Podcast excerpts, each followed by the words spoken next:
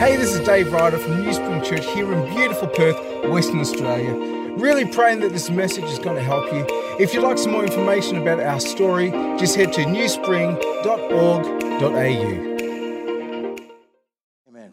Well, one of the challenges of being a senior pastor, which you may not know about, is that um, being a senior pastor involves uh, many layers and many facets. Um, I think actually, I don't think it's just being a senior pastor. I've talked to other people who work with people, and it seems to be that the issue is actually people. Uh, it, it, there is complexity when working with people. Any teachers here? Is it there? Some there's some complexity. Anyone in retail? We'll pray for you because Christmas season is coming, and there are just some whacked out people. Um, but being a senior pastor has different layers and um, different facets, and all of them are supposed to work together. And at some point, all of these different layers and facets are supposed to have an intersection in the local church. They're supposed to. Um, and, and the thing about the church, which a lot of people don't understand, don't recognize, and a lot of Christians don't even understand, is that there is something very unique about a church at its best, and when it is truly the church, the church is supposed to be this contrasting civilization that lives and acts and has a lifestyle that actually demonstrates and portrays to the world this is what it actually looks like when Jesus is king. That's what the church is supposed to be. That is what a Christian's supposed to be. It's like, check out my life, check it out. Everything you see about me, I may not be perfect, I'm on my way, but this is kind of what it looks like is Jesus is king. You know what I'm saying? That's a pretty good vision, isn't it? That's a pretty good aspiration, pretty daunting as well. Imagine that, being part of a society, being part of a people group, and we're actually declaring to the world, this is what it looks like when Jesus is king. Come and check us out. Crazy, right? But that's what it is. so, over the last seven and a half years, and I'm on my way to eight years as a senior pastor in this church. I'm currently the second longest serving pastor. Bring it on. I don't know if that's a good thing or if that's a bit sad um, in 51 years. Um, but after seven and a half years of this role as senior pastor, I've managed to simplify the responsibilities of a pastor down to two things. And I've had to do this because I'm not particularly smart. I need to keep things simple. And those two things are formation and mission. Formation. Formation is the lifelong journey of becoming more like Jesus. Anyone on that journey? Pretty cool journey, eh? On that journey. Sometimes I feel like I'm right at the beginning of that journey. But that's what formation is. And um, the idea is that if today you were to take a spiritual selfie of, of yourself, and if you compare that to a selfie that you took of yourself a year ago, there should be a bit of change. There should be something different. Now, I may not be perfect, but I guarantee you, if you take a spiritual selfie for right now and compare it to a year ago, I've actually changed a bit. I've actually gotten better. It's kind of encouraging, you know. I've gotten better. And I dare say, if you're following Jesus Christ, no matter how well you think you're going or how badly you think you're going, if there was a possibility of actually taking a spiritual selfie of you today and comparing it to a spiritual selfie of you like a year ago, you would be surprised at how much you've grown. You would actually be astounded. You would be so surprised. Um, but this is kind of what we talk about when this formation becoming more like Jesus. Romans 12, verse 2 says, Do not be conformed to the pattern of this world, but be transformed by the renewing of your mind, that you may prove what is a good, acceptable, and perfect will of God. Um, that word transformation, which is that formation kind of word, um, it's this theological word called sanctification.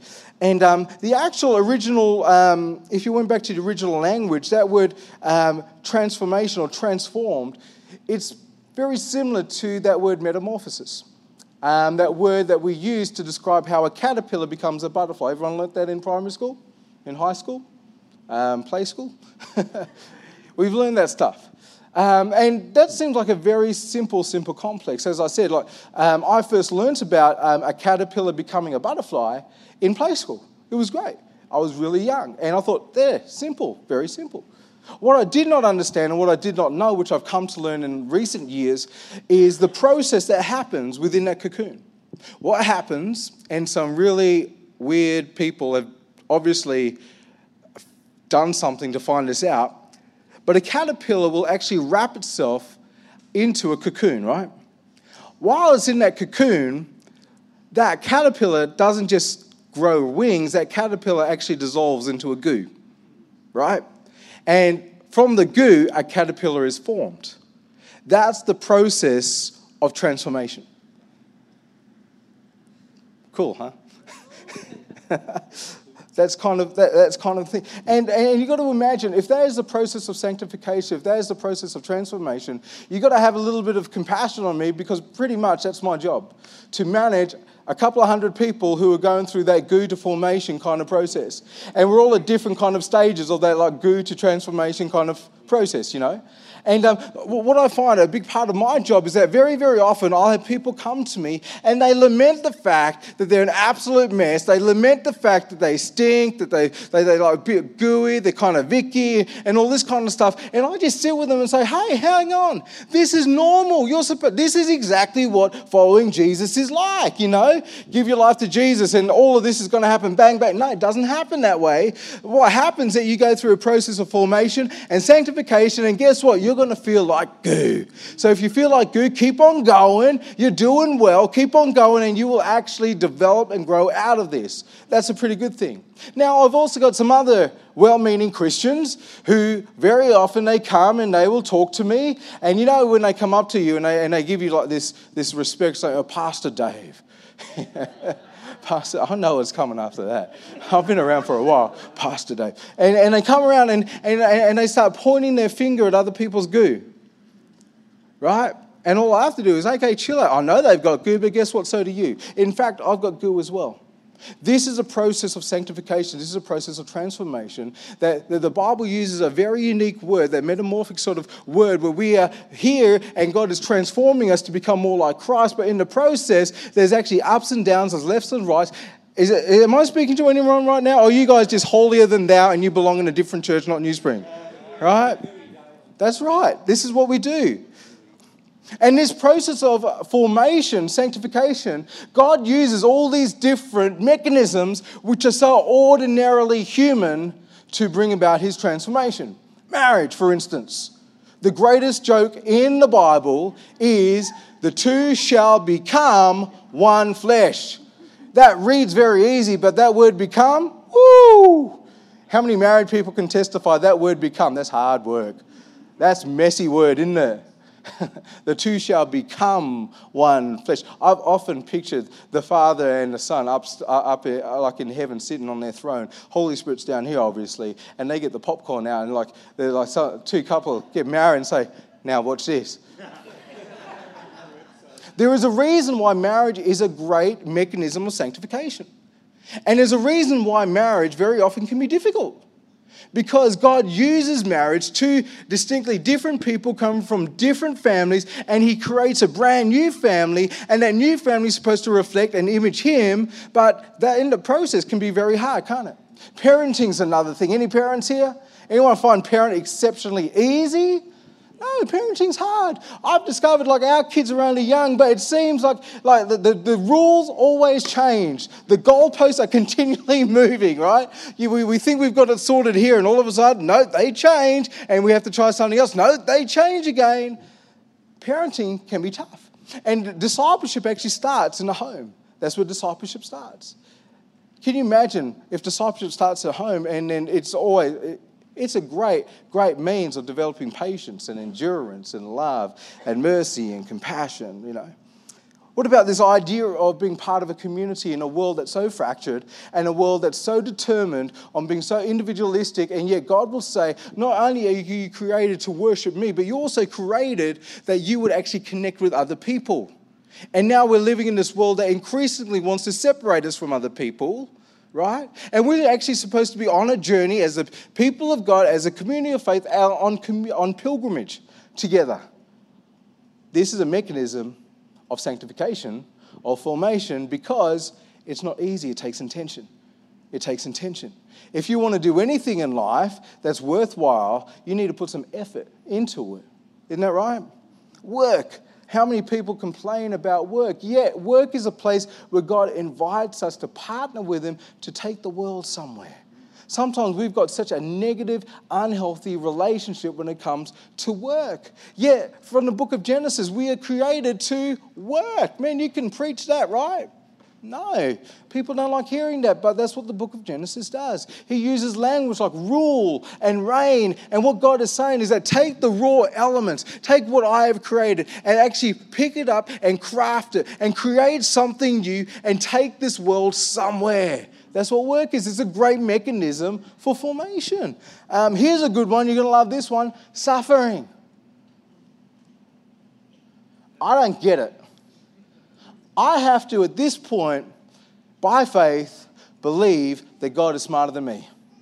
Because I think to myself, Lord, if you are all knowing and you know everything, there's nothing you don't know, and this is the best you can come up with, there has to be some wisdom in that. And sometimes when you're absolutely going through it and it is gut wrenchingly bad to the point where you just want to give up, you need someone to actually sit on the other side of a table and actually look at you and say, you know what? This sucks right now. Let's not like be these airy fairy little Christians. Let's actually call a spade a spade. This sucks right now. It's really hit the fan. But in the midst of this, in the process of this, we know that God is doing something. And He will use the situation to mature you, to actually bring purity out of you, to grow you up. The book of James says, Consider it joy, dear brothers and sisters, when you encounter all this conflict and suffering. Consider it joy. But that's what happens. And through all of this stuff, we find that it is the Spirit that's working in us to form us. The other one's mission. And um, I think that Jesus is very, very clear. He may be, un- like the Bible might be unclear on some things. Jesus is very clear on this one when he laid down the plan and expectation of discipleship. John 20, verse 21 to 22 says this Peace we be with you. As the Father has sent me, so I'm sending you. Then he breathed on them and said, Receive the Holy Spirit. As the Father is sending me, I'm sending you. That's why it's so important that we don't just study and read like the epistles of Paul and epistles of John and of Peter, but we actually study and look at the life of Jesus, not just his birth and his um, death, burial, and resurrection and ascension, but actually those 33 years in between, because those 33 years in between inform us as to what we're supposed to do on earth. Because Jesus says, As the Father has sent me, 33 years, check it out, so I'm now sending you. This is mission. So there's formation, there's mission, and um, the power through which each of these two is outworked is the working of the Holy Spirit. Isn't that right? We're pretty stuffed without the Holy Spirit. I know I am. And um, I've found personally in these things, like I said before, if I was to take a selfie of my life today and compare it to like uh, a year ago, I would actually see there's been growth, there's been maturity, there's been change. And if you're following Jesus, no matter where you think you are right now, I guarantee you, I guarantee you, if you took a picture of yourself today and a picture of yourself a year ago, you would be astounded at the growth and the change and the maturity that has happened in your life because of this reason. It's not really dependent on you, it's dependent on the work of the Holy Spirit, right? So there's been a lot of growth. And I found in my life that this seems to chug along kind of ordinarily, you know. I'm definitely different today than what I was a year ago. But as I journey through every day, I can't really tell the change. As I go through the weeks or the months, I can't really tell the change. But if you looked at me years apart, there's definitely change. So I found that these things seem to chug along almost in an ordinarily human way until God starts to speak and motion that a seasonal change is ahead. And that is what I want to talk to New Spring about today a seasonal change, which is ahead. The last time we had a seasonal change wasn't that long ago, actually. It was at the beginning of 2017, January 1, 2017. And um, on the 1st of January, it happened to be on a Sunday, um, that was the day where New Spring Church was born. And um, I, have got to be honest, the journey of rebirthing a church was completely unexpected for me and even for Trevor, Aaron, and Louis um, as we were serving as elders. We had no ambition to actually really change anything in the church. Um, to be honest, I came on board as senior pastor and I had a young family. I had no time really to do much except figure out how to be a husband and look after a young family. And then, like, there was a whole lot of stuff happening in the church, which was um, taking a bit of time. But there was nothing in my mind to actually rebirth the church. That was the last thing on my mind. But as we as elders, we embarked on this um, journey of praying together.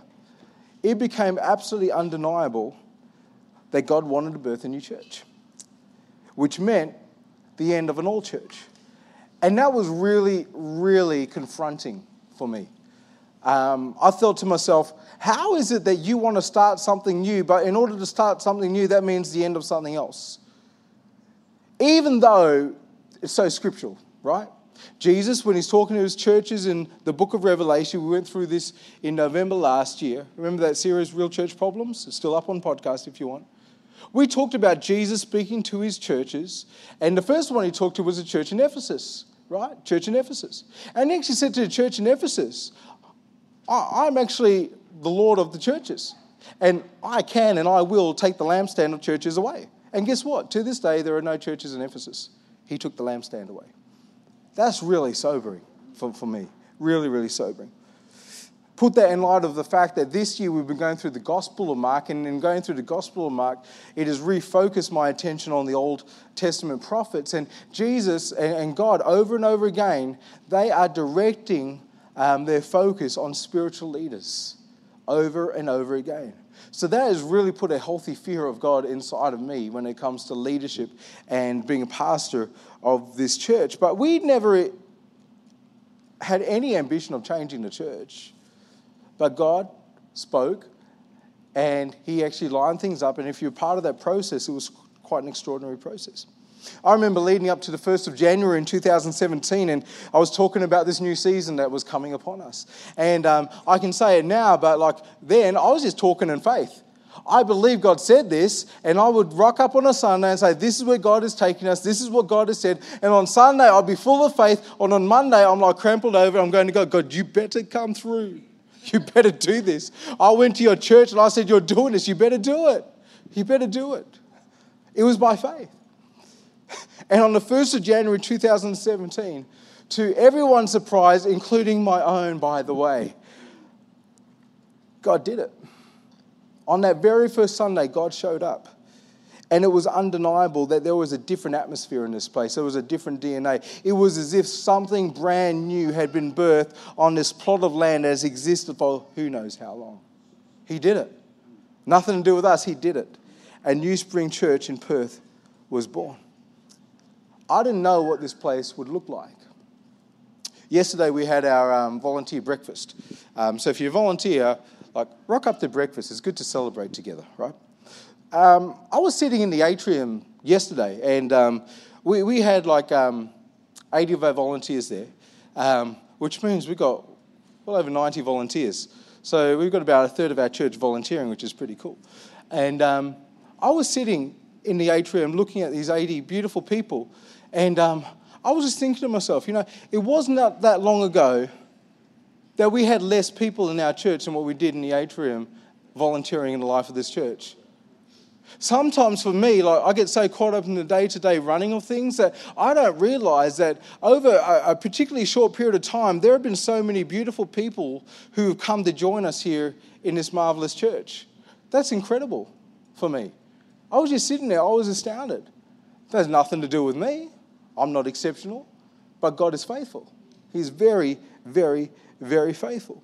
I had no idea that, that in a relatively short period of time that God wanted us to grow quite well, numerically. Not that I, I really don't care too much about numbers, I've got to be honest, but because more people mean it's more work, you know what I'm saying? so, uh, but there are so many beautiful people who've joined us, and it's just amazing. And every week we're meeting new, more, more new people. I think sometimes we take for granted the presence of God in this place. I'm pretty privileged in that I get to quite regularly go and speak in other churches. But I love coming home because there's a spirit in this house that is not the same spirit in other places. And there are times when it is just absolutely effortless here. And even during the week, I'll walk into this auditorium and there is like this lingering of the presence of God here. When we pray on Mondays, on Monday nights, it's almost as if God is waiting for us to show up That is so precious. It's so amazing. I, I, know there have been so many times when I've left my home on a Monday night coming here to pray, or on a Wednesday night coming to rehearsal, or, or on a Tuesday night, or, or, or something, and, and, I'm coming here, and, and there's just this sense of excitement which is bursting inside of me. I don't even know why. And I turn the corner and I look at our church, and, and there's actually been times when I've actually seen that there is actually like this glowing, and there's like this almost like this, there's something uh, incredible about this place. But I take that for granted so, so often, so, so often. It's amazing that God said that He wanted to start something new and He actually came through. That astounds me. It really humbles me. Well, some months ago, I felt that God said, November 24, I want you to announce something to New Spring Church. And um, I particularly don't like doing things like Vision Sundays or using, like, uh, like even for this, I wanted people to know, but I didn't want to do any big social media marketing campaign or even, I didn't even want to put a picture up.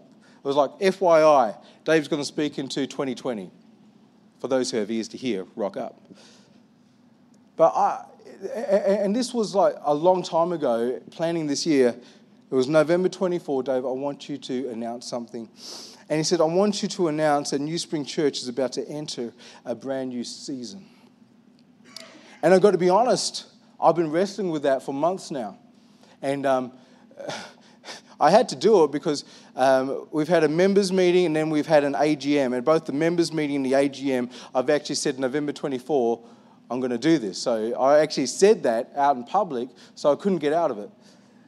you know what I'm saying? And to be honest, it's been a wrestle, and it, it, it, it's been this thing that by faith, God, I'm going to believe again that you are going to do what you say you're going to do. So I'm wrestling with it. And even this week, I'm still wrestling with it. And then God starts speaking to me. And He hasn't spoken to me in the way He spoke to me this last week for a long time. For a long time. I think maybe it's because um, primarily I've been going through the Gospel of Mark this year, and it's been a different dialogue with the Holy Spirit. But this week in particular, it was almost like he kind of got me by the shoulders and he was like just getting my attention. And um, he just wanted uh, me to get it. He spoke, and he spoke a word of confirmation. And I want all of us as New Spring Church, I don't care how long you've been in New Spring Church, same with volunteering. Like, we had a guy at the volunteers thing, he only volunteered once. Don't bother me. Volunteer once, rock up, come and have a feed, you know what I'm saying? You've been volunteering for decades, doesn't matter, you know. I think there's something biblical about that, right? Yeah. Anyway, um, but I want us as New Spring Church to be aware of what God is saying to his church. Okay? I don't want this to be a thing of this is what Dave's saying. No. Try to hear past my words and incline your heart to what the Holy Spirit is saying to his church. This church belongs to Jesus. It does not belong to Andrea and my, me. All right? There will be a day when Jesus says, okay, you need to hand us over, and we will do it like that. Um, so, for those who have ears to hear, let them hear what the word of the Lord says. I'm just going to read Joshua 5 again because it actually comes from there. While the Israelites were camped in Gilgal on the plains of Jericho, they celebrated Passover on the evening of the 14th day of the first month. The very next day, they began to eat unleavened bread and roasted grain harvested from the land. No manna appeared on the day they first ate from the crops of the land, and it was never seen again. So from that time on, the Israelites ate from the crops of Canaan. This is what God said to me. And after he said this to me, he took me to Joshua 5 and he made me sit down and study it. And that's what we're going to go through today. But this is word for word, this is what God said. He said, Son, as the leader of this church and as the primary feeder of this church, have you not realized I've changed the diet. I know this year my spiritual diet has changed. And as a consequence, if you've been traveling for even a month in New Spring Church, you will realize and you will recognize there has been a distinct change in the diet of New Spring Church. Can anyone testify to that? There has been a change this year, hasn't there? There has been a change. How's your appetite going this year? How's your palate for the Word of God going this year. I've had countless stories, countless stories from people in the life of this church. They've been journeying with us. And like even sometimes Matt and I, we'd be talking in Dome and Gosnells and we're talking about the Gospel of Mark. And we know, we know as, as those who teach it, we're only scratching the surface. But, but, but there's been people who've been saying, we are going through this stuff this year. And like the things that once satisfied me, they're like nothing to me now. It's like nothing to me. I used to have this diet of this and of this and of this and of this, but all of a sudden there's something brand new that's been opened to me, and the stuff that once satisfied me, the things which I was once consumed with, whether that be television or movies or, or even like, like books or anything, that, that's like doesn't even satisfy me now. There's something that's changed. There's this new hunger for the Word of God. There's a new hunger for the Spirit of God. I've got this thing inside of me where I'm starting to see Jesus for real, for real. You know what I'm saying? I haven't just got this character caricature of, of, of a varnished image of Jesus that I picked up by a tradition. And I hate to say it, but we can talk about traditions and denominations and say, oh, that person gives us an image of God which isn't true, or that one and that one and that one. Let me tell you, the charismatic and Pentecostal movements, we have picked up a lot of unhealthy pictures of who Jesus is. And as we've been going through the Gospel of Mark, we're seeing him as he truly is. And you know what? He's incredible. He's incredible. Allow Jesus to speak for himself. He is incredible. Let me ask you another question. I asked a question this morning. You know, if you're sort of saying, you know what, well, my appetite hasn't changed. I'll ask you what I know my mum would have wanted to know when I was like living at home. have you been eating in or have you been eating out? Mum would always know. And she'd know when I was eating out. I'll be eating Macca's and HJ's. K- oh man, I used to love KFC. I'm not allowed to now, but you know what I'm saying? KFC oh man. And back in those days, like in Armadale, they used to have all you can eat KFC. Oh man. Watch out the day after, you do not want to be around. anyway, all of this to say, you know what? The diet has changed at New Spring Church. The diet has changed. The diet has changed. This story that we're going to be looking at is a really interesting story. I find it very, very interesting. It's almost this pivotal moment. Actually, it's not a, almost, it is a pivotal moment. For how long have Joshua and Israelites experienced manna from God, the provision of manna? I think the daily provision of manna reminded them every single day of God, which is great, right? Fantastic. It provided, get this, it provided the nutrition which was necessary to wander, just to wander around the wilderness. There is some food that you and I can easily partake of, and the only nutritional value that it actually gives us is the nutrition to wander around in the wilderness. And even in the wandering around in the wilderness, there's an acknowledgement of God. Yeah, praise God. But you will find that there comes a time when God actually changes the diet in your life and in my life, in the life of the church, and that is significant. You, know, you need to pay attention. It says from verse 11, the very next day, the very next day. They didn't expect it to happen the next day, but the very next day. I think that all parents can appreciate the very next day kind of moment. I remember Kayla and Jackson, the time came where we needed to start moving them into solids. You remember those times, right? And you would like sort of get like mushy stuff and start feeding them the mushy stuff instead of milk. Now, they had no idea when that was going to happen. Obviously, they had no idea. You know, one meal they had milk, the next meal, whoa, it all changes. Andrea and I did, though. We knew when that meal was going to start. We also knew what that meal consisted of. But in some sense, for Kayla and Jackson, that change in their diet happened the very next day. Parents get it. God is our Heavenly Father. At any given moment, at any given time, the very next day, He will change the diet. And that is significant. It is really important to understand and pay attention when the diet changes. And we didn't give them a T bone steak. We still don't give them a T bone steak. It's too expensive, you know. we still don't give them a T bone steak. But, but, but, but, but it moves them on that journey towards that. And you know, like you, you, everyone has seen the face of a, of a baby when they start eating uh, solids, right? So, so you, can see their facial expression. It's like, what is this?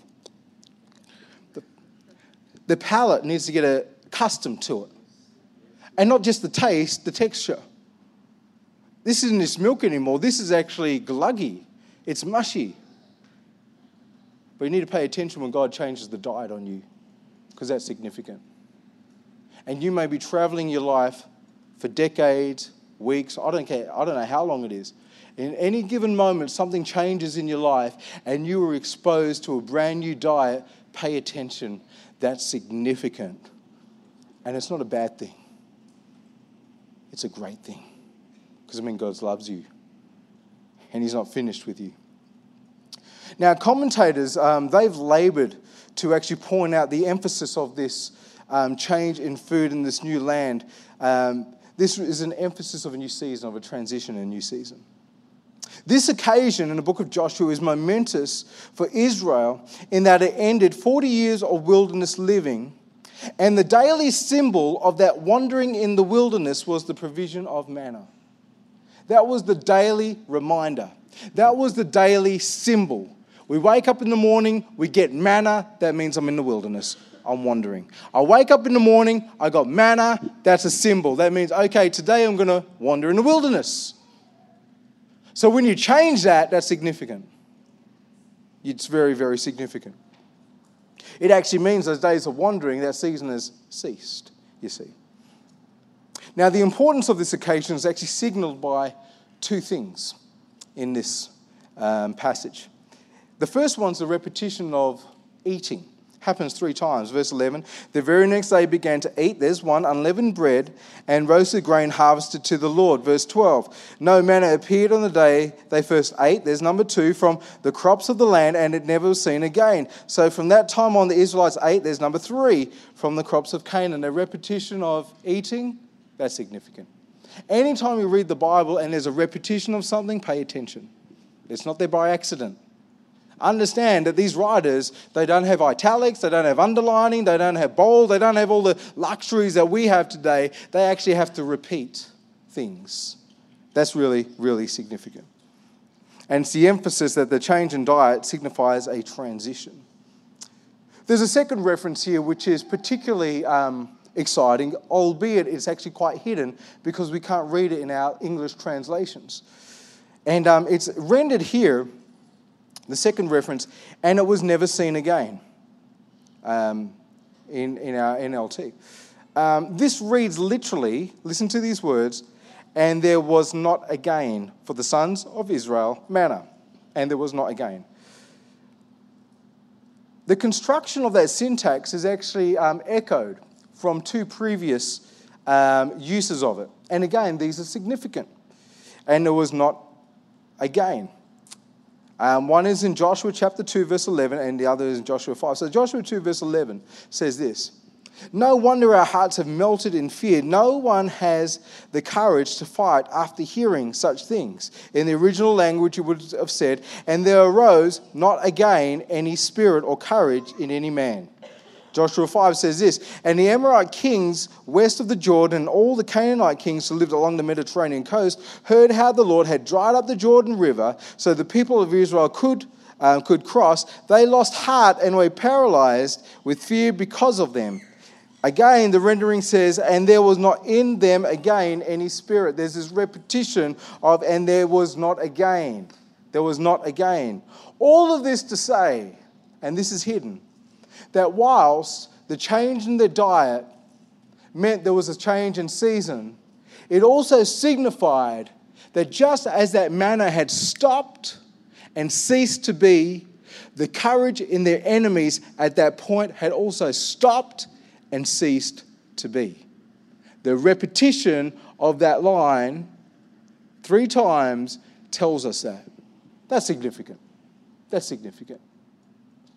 I think that's significant to know when we go into moments of seasonal change and God does change the diet on us. And we may have been going for a very, very long time, coming against the same enemies, coming against the same obstacles, fighting the same Goliaths and the same giants, and we get intimidated and we get frustrated because we can't seem to get anywhere. Yet at one moment, the very next day, God will change the diet on you to signify there's a new season. But in the change of that season, He's also telling you the courage and the strength of your opponent is no longer there.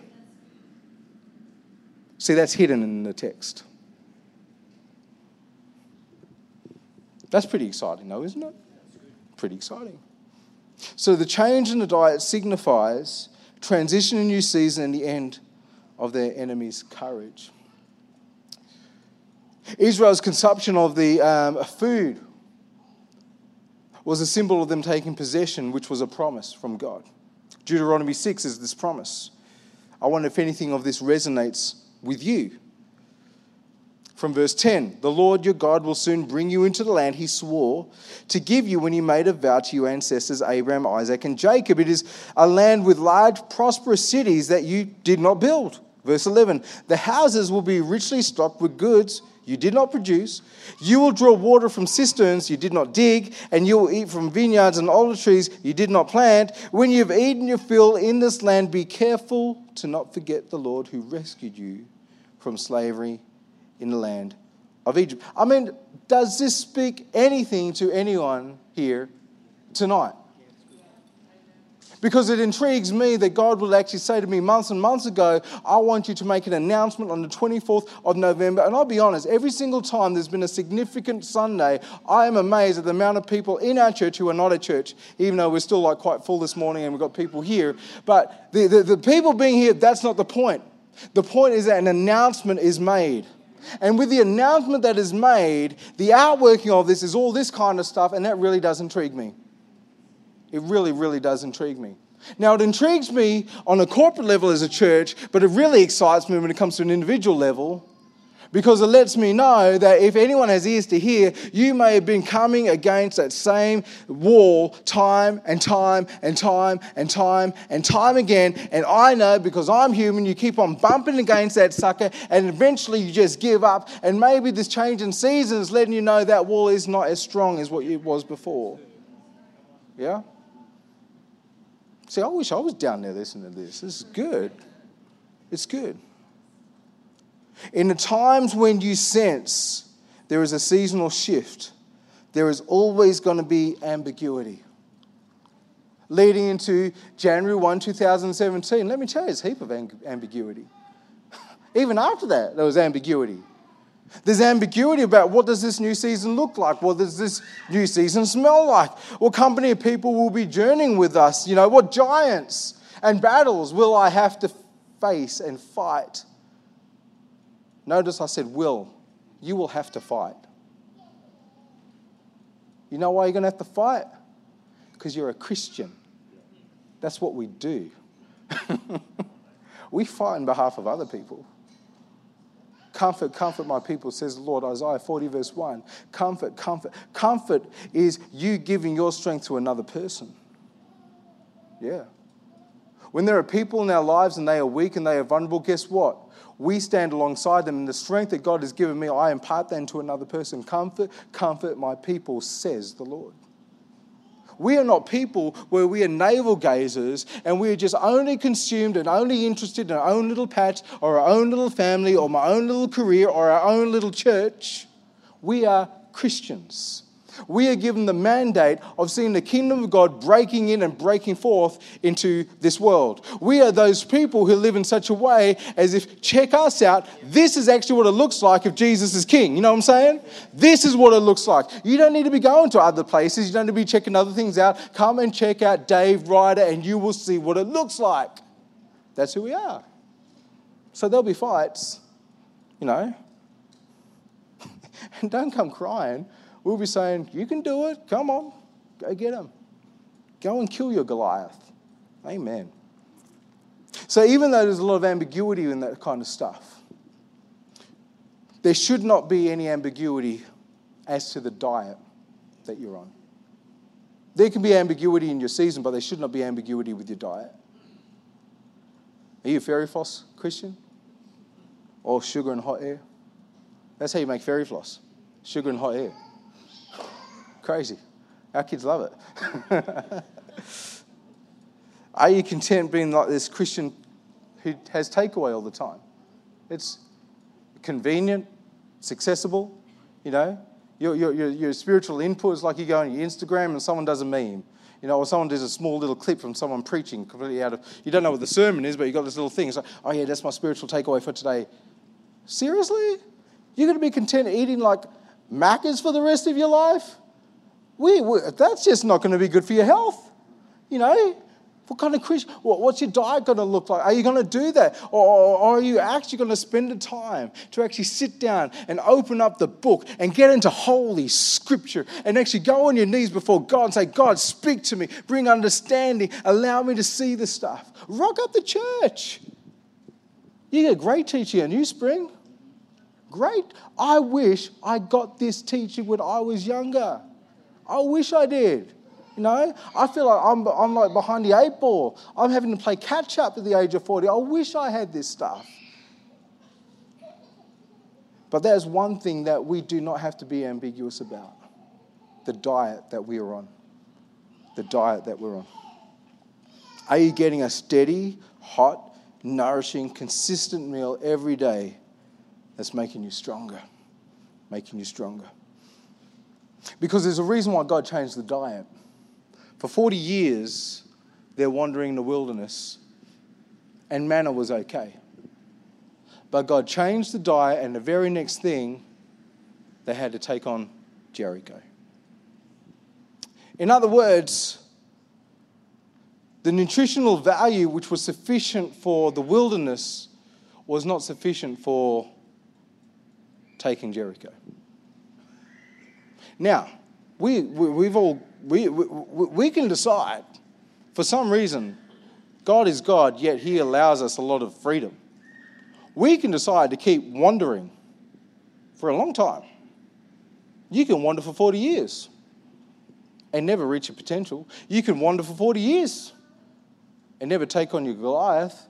You can wander, and God can continually bring in front of you new diets, new ways, new ideas, new seasons, and you continue, continually walk past them.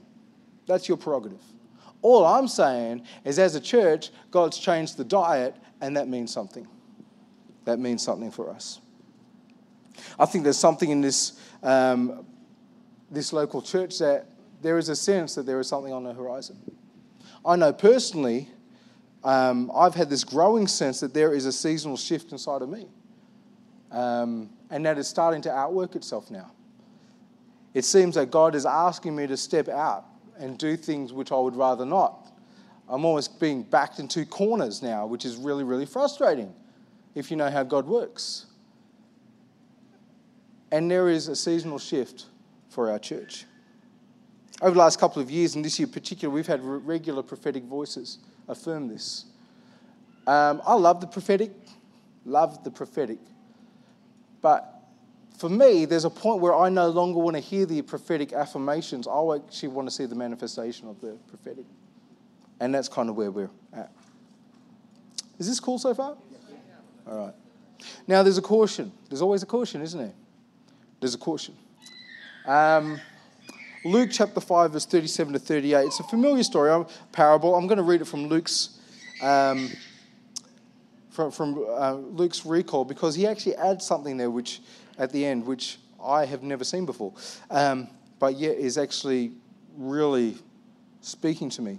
So from verse 37 of Luke chapter 5, Jesus talking this parable which we've mentioned um, as we've gone through the Gospel of Mark. He says, And no one puts new wine into old wineskins, for the new wine would burst the wineskin, spilling the wine and ruining the skins. New wine must be stored in new wineskins. Pretty familiar. We, we, we know this parable, right? Cool little parable. And um, as we've studied the Gospel of Mark, I think um, Doug outworked it a little bit. And um, what we sort of were learning from that in our Sunday morning services is that when God's doing something new, you can't simply try to contain it in something old. Because if you try to do that, you're going to get hurt. It's almost like if you're going to put a new piece of cloth onto old piece of cloth, that old piece of cloth's going to get ripped. In the same way, if you put new wine into an old wineskin, that old wineskin is going to burst. If you're going to resist or if you're going to try and manipulate God that He's wanting to do something new in your life and you want to actually stay with the old stuff, guess what? You might get torn and it's going to hurt. Wisdom would say, if God's doing something new, say, okay, you're the boss, I'm going to go with you. You know what I'm saying? So let's us know that I was also thinking about this. Um, the other thing which, which I think it actually tells us is that um, there is an order. It's not like you can get new wine and build a new wineskin and kind of pour new wine into a wineskin that's currently being built at the same time.